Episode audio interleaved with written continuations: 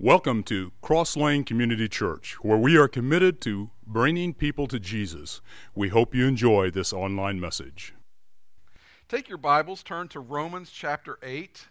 I want you to be there and be ready. I've got lots of stuff. We're going to kind of go in a hurry. But uh, if you know anything about the Bible, well, I shouldn't say it that way. If you've been in the Bible a considerable amount and you've, you've spent any time in Romans, you know that Romans can be a very um, very deep, very theological, sometimes confusing um, book. It's, a, it's really, um, we're going to look at some, some people would say complicated verses of Scripture. I'm going to try and help make sense of some of those this morning. And I think on the back end, you're going to walk out here and go, now, now that made sense to me. But uh, it'll be a little bit before we get there, but trust me, we'll get there. I want to talk to you this morning about pain and suffering. One of the ironies of pain and suffering is that it is somewhat of a shortcut route to God when the bottom drops out and things suddenly, in a moment or overnight or in a phone call, suddenly go out of bounds or go in a direction that you did not expect, everybody, believers, non believers, um, agnostic, atheists, suddenly there is this moment where everybody looks up and then um, that really becomes the moment that is kind of a shortcut. Uh, it's kind of the shortest route to God. C.S. Lewis said it like this God whispers to us in our pleasures, He speaks in our conscience, but shouts in our pains. It is His megaphone to rouse a deaf world. Whispers in our pleasures, speaks in our conscience, and shouts in our pains. And all of us have had that kind of pain through which God shouts to us. Um, or at least that's what it feels like, because all of us at some point have looked up and asked the question and we ask it in different ways, but essentially what we want to know is we want to know why. God, why is this happening? What is going on? Help me to make sense. You know, I, I don't get this. And the reason we want to know is because it's in you and it's in me to want to make sense of the things that we go through. When we encounter something that's difficult for us, we want to try and figure that out. We want to know what's going on uh, underneath the surface. And knowing why won't make the pain go away, and there's something about us that thinks that if we can kind of connect the dots in our life to make it all make sense, that somehow it's just going to be easier for us. And there is this sense in us that feels that we can endure the pain and endure the loss and endure the suffering better or, or more sanely if somehow we can connect those little dots and make sense out of things. So we look up. And then we look down and we look into our world, and then we begin to ask, why God? Why me? Why him? Why her? Why now? She's so young. Why this? Um, why here? Not again? How could you let this happen again? And essentially, behind all the why questions is uh, you or somebody has got to help me make sense out of this, and I've got to be able to connect these dots. There has got to be some kind of purpose in my pain. That's what we want. We, we need to know that there is purpose in our pain. And so we start looking around our life and we try to piece things together and um, I found this, and maybe this ha- you know happened three years ago because I found this today, or if I'd been paying better attention, or if I'd been a better parent, if I'd been a better husband, if my parents hadn't done this, then things would be different. Somehow I've got to connect the dots because if I can understand why, I can make sense out of this, and if I can make sense out of this, and somehow see the bigger picture, if this is going somewhere good, then somehow I might be able to endure it. But if this is just random, if there is no purpose, if there is no explanation, then there goes my faith. And yeah, God may shout at me through the pain, but once I glance up quickly and then glance back down and see that this doesn't make any sense at all, then there goes my faith. There goes my confidence in God. There goes my ability to pray. There goes my belief in prayer. Because in you and in me, there is something that says, even though knowing why won't make the pain go away, I can endure it if somehow there is a context for this pain. Now, you have experienced this at a different level. Anytime you have elected for pain, you have experienced this. Where you choose to do something painful because there's something good at the other end. People who work out, who stretch their body and, you know, lift weights and things, there's a point of pain that they go through, but the reason they go through that pain is because they want to look like Schwarzenegger or somebody like that or me or, you know, they, you know, they've, they've seen it and they've said, I want that, and so they, they work hard to get to that place. Every time I see something unusual pierced, now we're used to seeing ears pierced, right? But every time I see something unusual pierced, I, I have that. Um, don't you do this when you see something you, you want to say to them, doesn't that hurt? I, I want to show you a couple. My, my niece recently had this done. This is the tab on the front of your ear. You know what that's called? That's called a tragus piercing. Okay, we can go to the next one. I, I see girls with those, and guys sometimes, I guess, but usually girls. I was going through the checkout line one time, and this real pretty girl had one of those in her ear, and I just I couldn't hand, handle stand it anymore. I said, "Did that hurt?" She said, "Yeah, it, it hurt pretty bad." My niece will tell you that hers hurt. Now, the reason they do that is because they want to be able to put something pretty like that in their ear and have it shine, and so, you know, they're willing to go through the pain because there's cartilage in there. I mean, that's, you know, that's not an easy thing to do what, what they've done there. But, you know, I see that and I think, well, that, you know, that looks kind of cool, but man, doesn't, doesn't that hurt just a little bit? That had to have hurt. And then you realize, you know what? They knew it was going to hurt. Okay, we can, you can take the picture down. Some people are like, would you please take the picture down?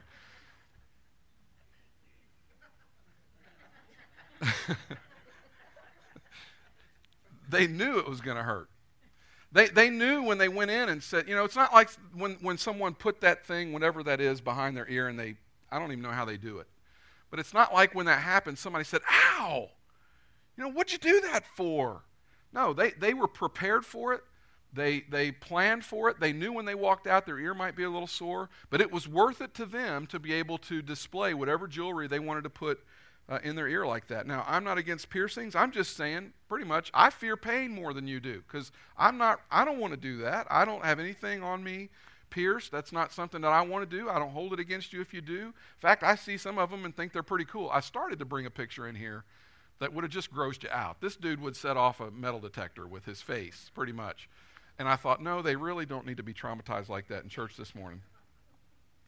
The point is, when you think that something good is going to be accomplished because of pain, you will endure all kinds of pain to accomplish something that you think has purpose or has some cool factor to it or some meaning at the end of it. Let me show you some more pictures. these are pictures of tattoos. Now, I don't have any tattoos.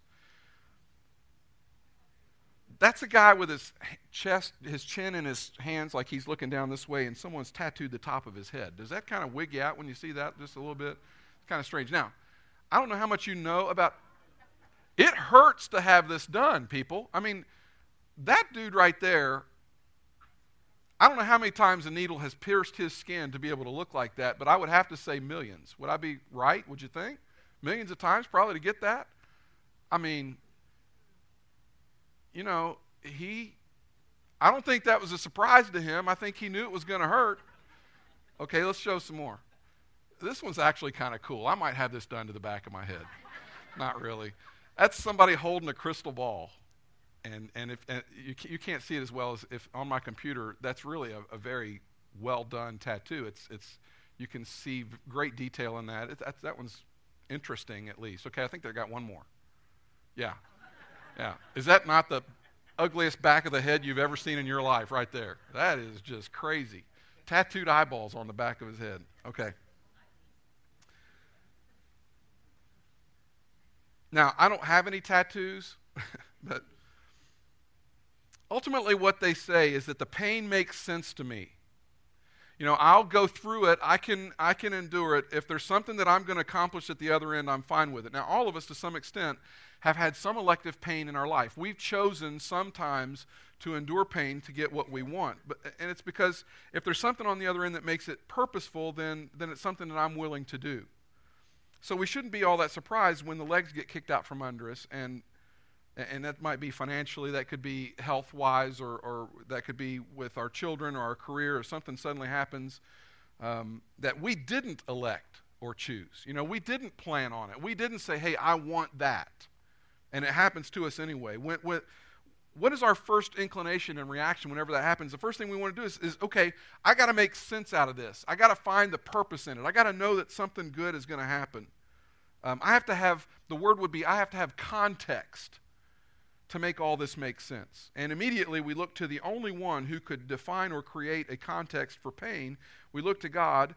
And when we don't hear anything or see anything, then we look back down and we look into our little itty bitty worlds and we try to find the context within our own worlds. What did I do to cause this? What can I do to turn this around? You know, what, um, what can I do to, to make sense out of what's happened here and make sure that, that this doesn't happen again in some way to me or the people that I love? Is this my fault? I need a purpose. I need an explanation. I need context. And that is absolutely natural, and it's something that all of us do to some extent. In a strange way, Jesus did this. And I, I don't uh, fully understand everything about this quote that Jesus has, but Jesus predicted his own death and resurrection. And yet, in the middle of his hanging on the cross, what did he say? He said, My God, why have you chosen to forsake me? Why, have you, why do you forsake me? In the middle of it, Jesus was saying, I need a reminder. You know, I, I need, I need context. I need a greater good. I, I, is there a purpose? You know, because right now, all I feel is isolation. All I feel is, is that I'm kind of out here on my own. And his pain, he called out to his heavenly Father and he said, I need context. There's the story of Lazarus. Lazarus had two sisters, Mary and Martha, and um, Lazarus gets sick, and they send word to Jesus, who is in another town. And, and for whatever reason, Jesus decides that he's not going to go right away, and eventually Lazarus dies. And as he, as, and once Lazarus dies, then Jesus starts to make his way to Lazarus' family in the town of Bethany. And as he's coming into town, we're told that Mary and Martha kind of meet him at different places on the road. And as they did that, they basically asked the question that we all ask, and that is basically, can you make sense of this? You know, and, and so they, they start in, and, you know, I, I, I know that there's probably a reason that you were late, but can you tell us why you waited? Can you, can you tell us why you didn't come? Why are you late? You know, it's not going to make Lazarus come back. It's not going to take our pain away, but maybe it will make it easier for us if we could just understand and have the context. If we just had some explanation and could get our questions of why answered, then maybe we think we could get through. That's in you. And that's in me whenever things in our world don't go the way we planned on them going, don't go to suit us, don't, don't happen in a way that you know we can look at it and go, well, that makes perfect sense. I mean, there are things that happen in our world and we go, you know, I, I don't get that at all. I, I'm struggling to make any sense out of that whatsoever. People are coming up to me and asking me, you know, did, what happened? And I don't know what happened. When you find yourself looking in God's direction because of unexpected pain and suffering, if you look to Him and then drop your focus back to your little itty bitty world and my little itty bitty world, the answer is not found there. It's not found there. We try. We try to connect the dots. We try to put the pieces together. We, we want to understand.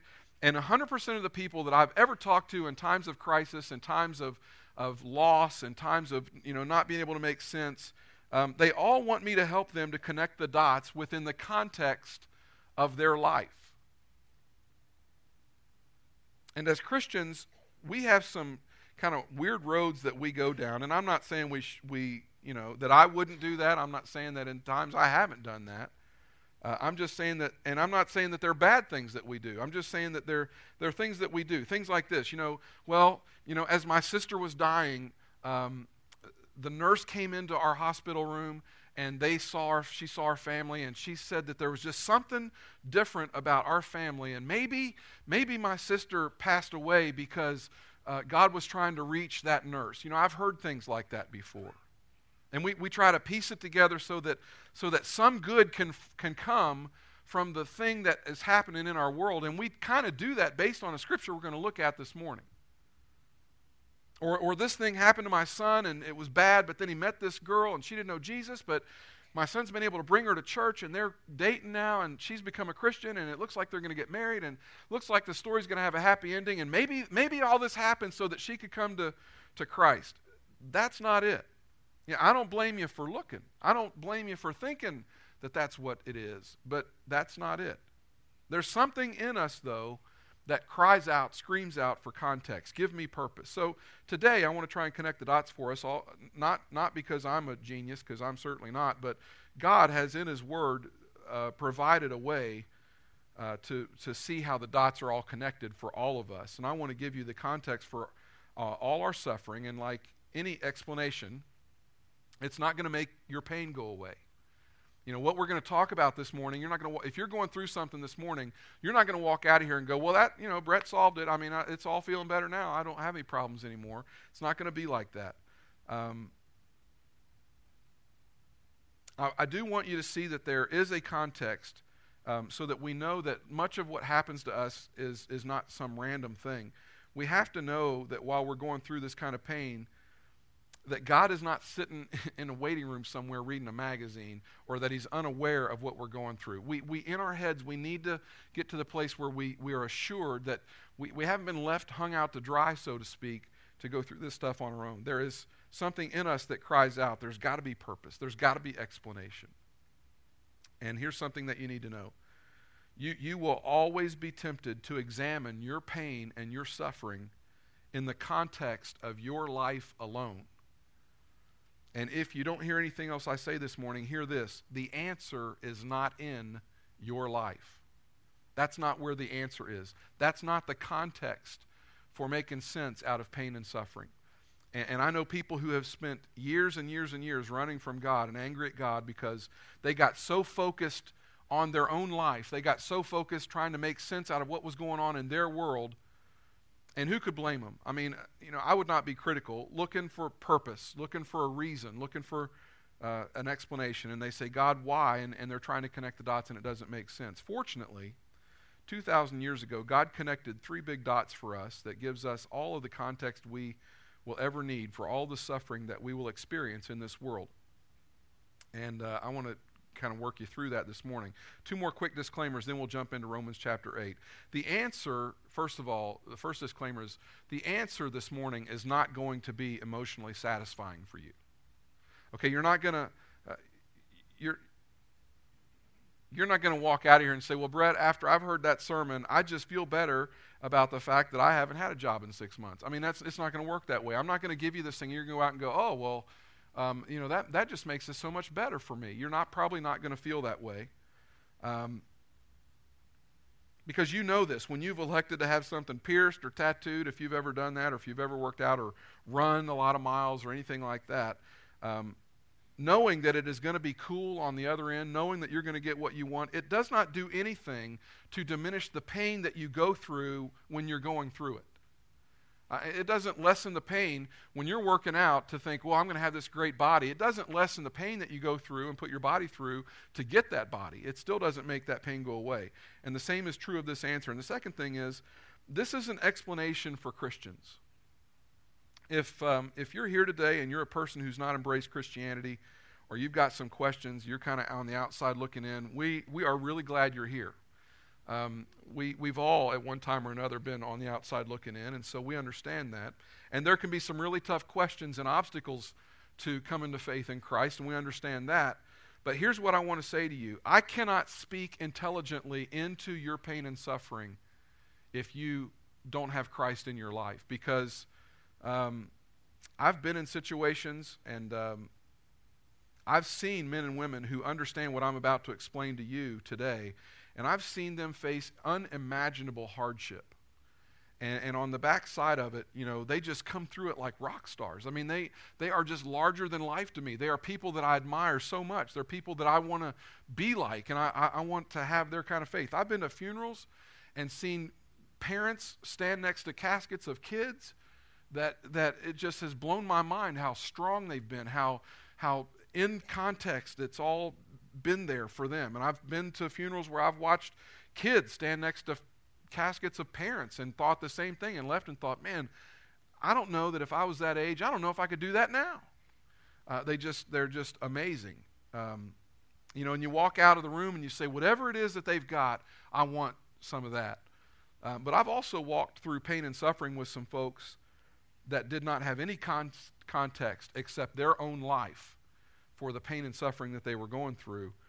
And I've left some situations and thought to myself, you know, I don't, I don't know how to help them with that. I mean, if, if they don't accept Jesus as part of the solution to all of what's going on in the world, I don't know how to speak into their life in any kind of way that makes any of this make sense for them. And I, the first funeral I ever did in my life, I was about, man, how old was I? I had to be about 21 years old. I just got into this church. The preacher was gone on vacation. They called me and said, Hey, can you do a funeral for us? Now I was petrified. And here's what the funeral director told me they don't go to church, they're not real religious, they don't want this to be real churchy. They'd really rather you not talk about Jesus. And I'm thinking, well, they just need to bring a philosopher in. I mean, all, that's all that's left is philosophy.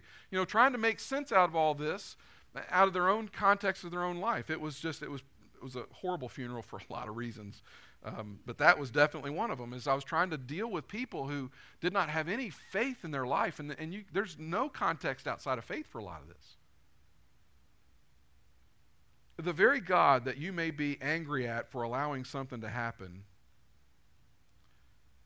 and that you might ask the question, God, what has happened, is the very God that has given us three really big dots that He's connected them for us. And I want to, uh, they're not the little dots of your life, okay? They're not the little dots that we try and make sense out of. They're, they're big. Turn to Romans, a complicated book. Um, these are complicated verses, but in these verses, Paul meticulously takes us through the context for our suffering, and he gives us three big dots to connect.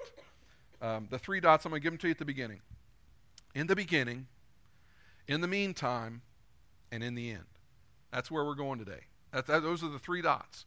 In the beginning, in the meantime, and in the end. And if you have a pen in your hand, you would do well to, to be ready to circle some things. Romans chapter 8, verse 18. I consider that our present sufferings, and you need to understand that Paul is not a stranger to sufferings. He's been shipwrecked, he's been beaten, he's been stoned, he's lost his family, he's lost his money, lost his career. He basically lost everything when he decided to follow Jesus. This is a man not unfamiliar with sufferings and pain. I consider that our present sufferings are not worth comparing with the glory that will be, might want to circle that word, revealed that will be revealed. And suddenly, he pulls us out of our present day context and he says, Oh, yeah, there's, there's something in the future. There, there is an end. There is, there is an in the beginning. There is a meantime, but there is an end, and we look forward to the end. That's, that's what we're, we're, you know, we're going to spend some time there talking about the end. But, but Paul, I want to talk about now because now is where I experience suffering. Now is where this hurts. Now is where the pain is. And Paul says, you know, we'll, we'll, we'll get to that place. And he begins to wrench us out of our current context. Verse 19 The creation waits in eager expectation for the sons of God, I'm sorry, for the Son of God, sons of God to be revealed. Again, looking to the future, and we're going, okay, um, we're not really sure what you're talking about, Paul. It, it, it doesn't really seem to make sense. And, and, it's like Paul's going, oh, maybe they don't know what I'm trying to say. And then Paul takes us from the end all the way back to the beginning and walks us through these big these three big dots. And here, here's the first big dot. Number 20, for, and the word for in Scripture is always an explanation of some kind, for the creation, and he's going to take us all the way back to the beginning. And here's the first dot that you have to connect. For the creation was subjected to frustration. And that, that word frustration carries with it the idea of, of de- depravity and perversion, okay, fallenness. For the creation, everything that was created, heavens and earth and people, was subjected to frustration not by its own choice, but by the will of the one who subjected it. And you say, well, you know, that doesn't really help me out a whole lot. I mean, that's not making sense to me. Here's what he's talking about. In the beginning, sin entered the world. And God judged the whole world when sin entered the world. And you say, well, I wasn't there. You know, it's not my fault. Doesn't matter. Uh, God judged the whole world. He judged creation. He judged the relationships between uh, the creation. And when, he, when sin entered the world and death followed sin, and God judged the whole world. And so the whole world, from the very beginning, when sin entered the world, has been cursed and has been judged. And sin has reigned and has had its way ever since. That's the first big dot. Is that when, when we sinned, sin entered the world, and it's, it's been a problem ever since. He goes on, uh, the last two words of verse 20, in hope that the creation itself will be, that's the future, liberated from its bondage to decay.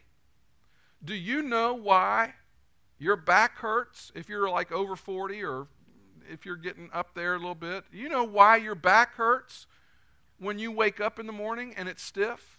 Is because your body is in bondage to decay. When I turned 40, my daughter was coming up to me saying, Daddy, look. And she would put it right here, you know. And I kept pushing her hand away. I'm like, you know, I, I can't read, honey, I can't read it when you put it right there.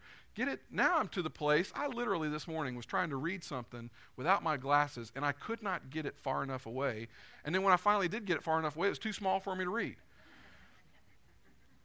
and someone would say, well, that's, that's a problem I've got because of the DNA I've got. My dad had that problem. No, that's not your problem. Your problem, your dad's problem, anybody's problem is we are in bondage to decay. Newsflash, that's all of us. We're all in bondage to decay. So here's the big dot sin entered the world, and ever since sin entered the world, death followed and death reigned, and everything is in bondage to decay. Well, God, why did this happen to me? because you're in bondage to decay. Well, what did I do to cause it? You were born. You mean it's not A plus B equals C? Well, you know, sometimes, but not necessarily. And brought into the glorious freedom of the children of God. Verse 22 We know that the whole creation has been groaning as in the pains of childbirth, right up to the, and now we're going to we're going to start getting into the meantime, right up to the present time. He's saying, let me just give you your history. Sin entered the world. Everything has been decaying. Everything's been upside down ever since. It's not just something in your world broke. Um, the whole world is broken. It's not just that something in your marriage is broken. The whole world is broken. It's just not that your kids are broken the whole world, not just your career, the whole world. Everything is broken. And what happened to your health or your child or your career is just a manifestation of something a whole lot bigger that's going on when sin entered the world and death reigned. And the world's been going under the burden of sin ever since. Groaning. It's why things just don't work out sometimes. It's, it's why things go wrong. It's why you wanted a bunch of kids and, and maybe you don't have any kids. It's why you do have kids and you wanted to get them to go in this direction and you pointed them in that direction and they ended up going in this direction. Sin entered the world, death reigned, there is decay, there is tension, and none of us are exempt. When, when you're born into this world, you were born broken into a broken world. Aren't you just so glad you came to church this morning to learn all this? he goes on and he says, Now, that was sort of the beginning. Let's talk a little bit about the meantime. Verse 23. Not only so, but we ourselves who have the first fruits of the Spirit, might underline this phrase, groan inwardly as we wait eagerly for our adoption as sons, the redemption of our bodies. He's saying there's something that happened to you when you become a Christian. The Holy Spirit comes inside you, and some of you knew it when it happened. Some of you, when the Holy Spirit came into you, your life changed and you've never been the same. You may have had a really bad habit, and the day you became a Christian and got the Holy Spirit in you, you haven't struggled with that anymore. Maybe it was smoking, or maybe it was drinking, or maybe you had bad mouth, or something like that. Um, and when you became a Christian, you didn't struggle with that anymore. I was talking to somebody the other day. They had something really bad going on in their life. They said, I said, How'd you stop? That she said, I became a Christian. Holy Spirit came into my life. The Holy Spirit came in, stopped. I haven't struggled with it anymore. Now that happens for some people. For other people, they, it doesn't quite happen that way. For some people, you know, they may maybe they smoke and drink and they accept the Lord and they, they are able to quit drinking, but they can't stop smoking. They might struggle with it for the rest of their life. Some people, when they come to Christ and the Holy Spirit comes in, there's this marked difference in how they respond and what's going on in their life. And other people, when it happens for them, it's like it's not as marked. It's not the same. It's, it happens differently for different people. And, some people would say, you know, I don't think mine took. I think I need to, need to pray the prayer again because something's not going right for me. But when you became a Christian, here's what the Bible says it was like a down payment of something that was yet to come. not all of what's going to happen has happened yet. And, and, what this verse is saying is there's kind of like a down payment. There's, there's more that's going to happen. It's like God make, made a first installment of salvation on your life when He saved your soul, but that doesn't have anything to do necessarily. He did not save your body. God sent Jesus to save us, and He said, You know, I'm going to reach in and I'm going to do something about your heart, but I'm not going to do anything about your body right now. Well, God, why do I feel so bad? Why am I sick? You know, why? Why? And God says, Because you were born and your body is still subject to decay. In the beginning, sin entered the world. In the meantime, you will continue to feel the effects of sin in this world as it relates to your body. Verse 24 For in this hope we were saved. What hope? The future. The hope of our future adoption, the adoption that is yet to take place.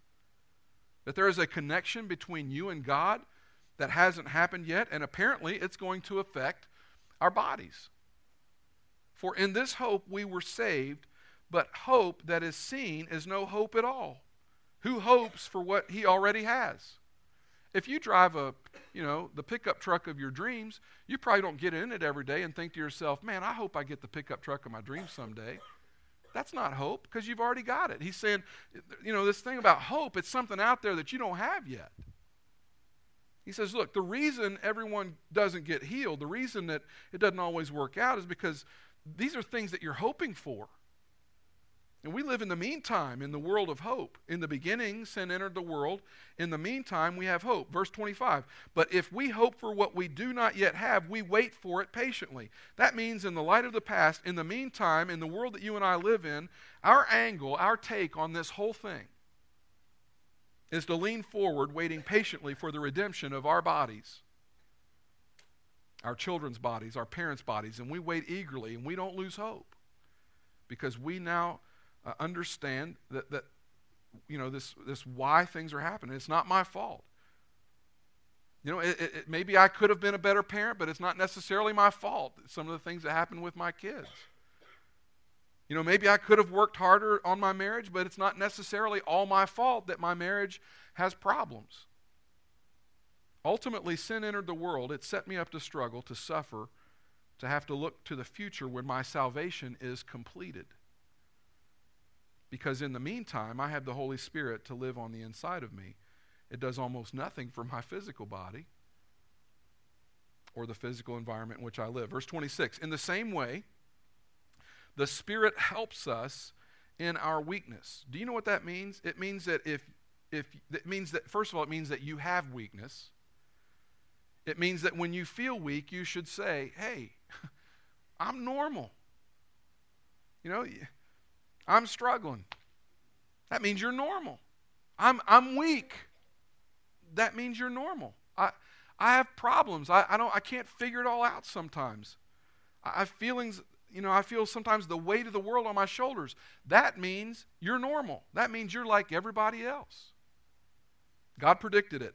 Paul, who's never met you 2,000 years ago, said, Look, you're in a decaying, dying world, and you're in a decaying, dying body.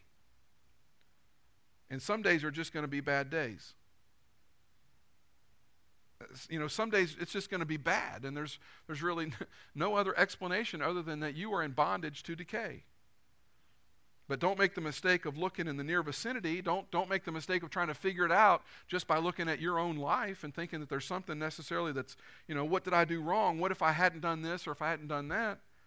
Paul says, okay, maybe, but, you know, what you're experiencing and what you're judging and, and what you're struggling with is, is, is this, this world that you're living in that's judged. And some days are great, but overall it's a decaying world. It's evidence that there is sin and that, and that it is real.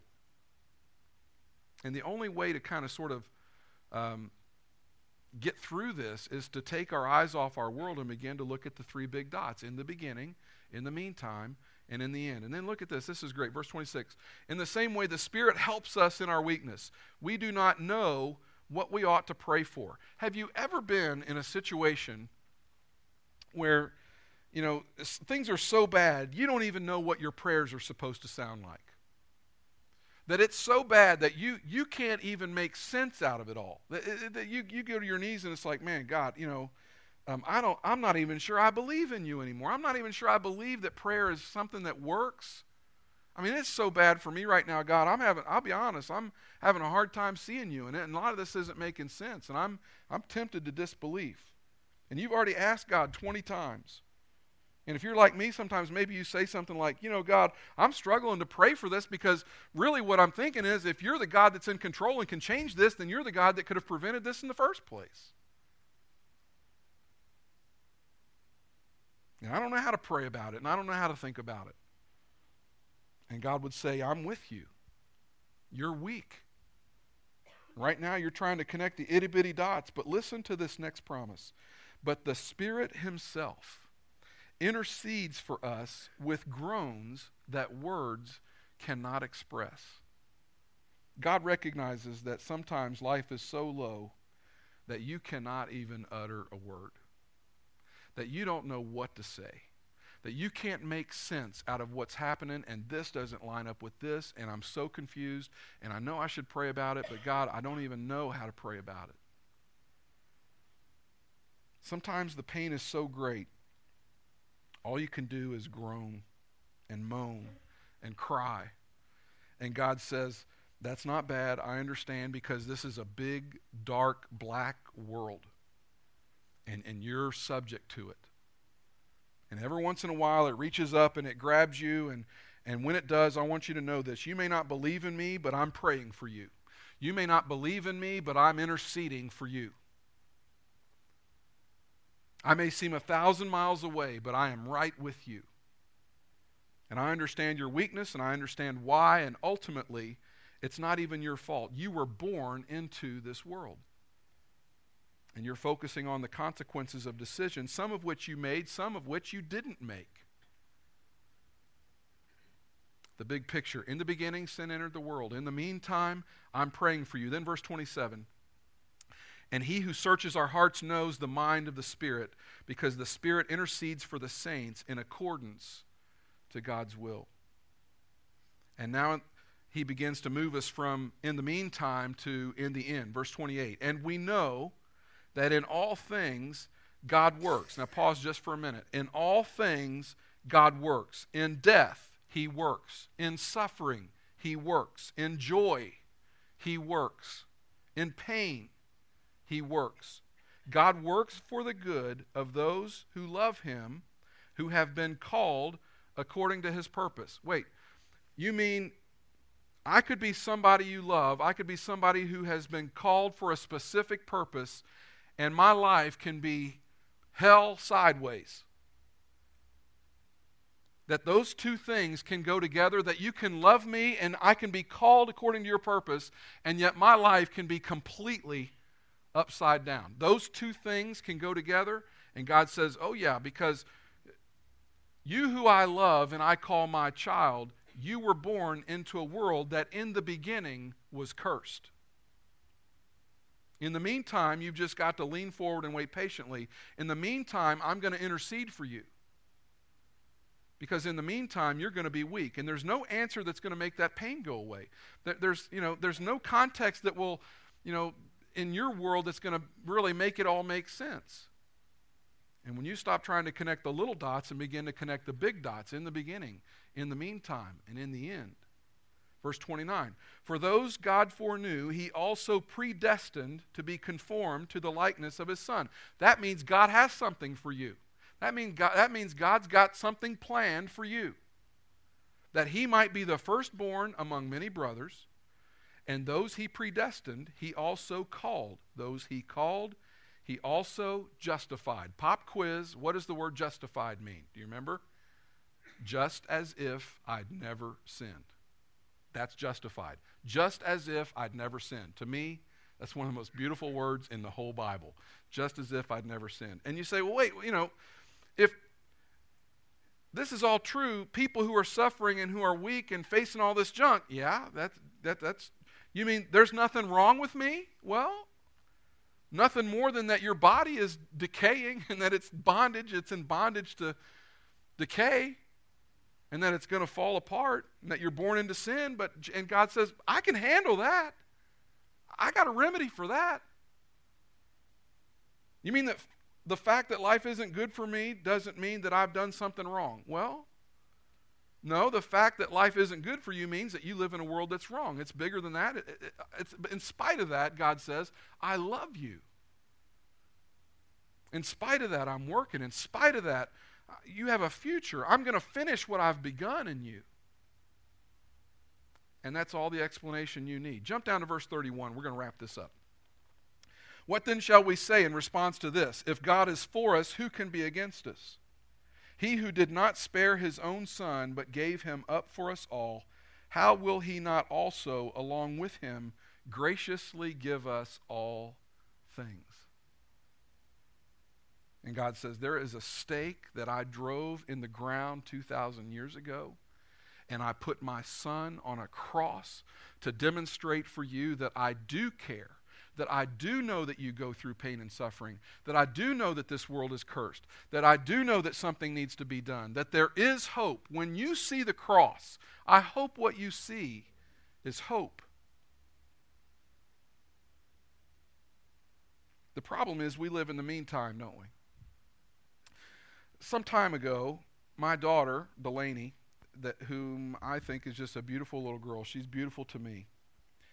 And um, she was just a little bitty thing, wasn't very big at the time, and um, I was gone. So I was away from her. She had been on a motorized scooter, and she was riding this motorized scooter, and it got away from her, and she took a tumble on concrete, on a concrete sidewalk, and she did a face plant, and it completely ripped her chin right here, just completely took it, and it wasn't a clean like a cut you know, like a knife cut where you can sew it up and it all is going to heal back nice and pretty. It ripped her skin apart. And, you know, I got this call, and um, so we, I, I, get to her, and we're taking her to the doctor. And, uh, you know, I, I know that it's going to need stitches. And I know because I've had stitches what they do, and I know that when they get to her, that they're going to do some things that are going to hurt. I'm not telling her this, but I know that when they put her on this bed and he starts to look and starts to treat this wound in her chin, he's going to stick a needle right down in that to numb up her chin so that he can sew that up. I'm not telling her any of that. And, and I know it's coming.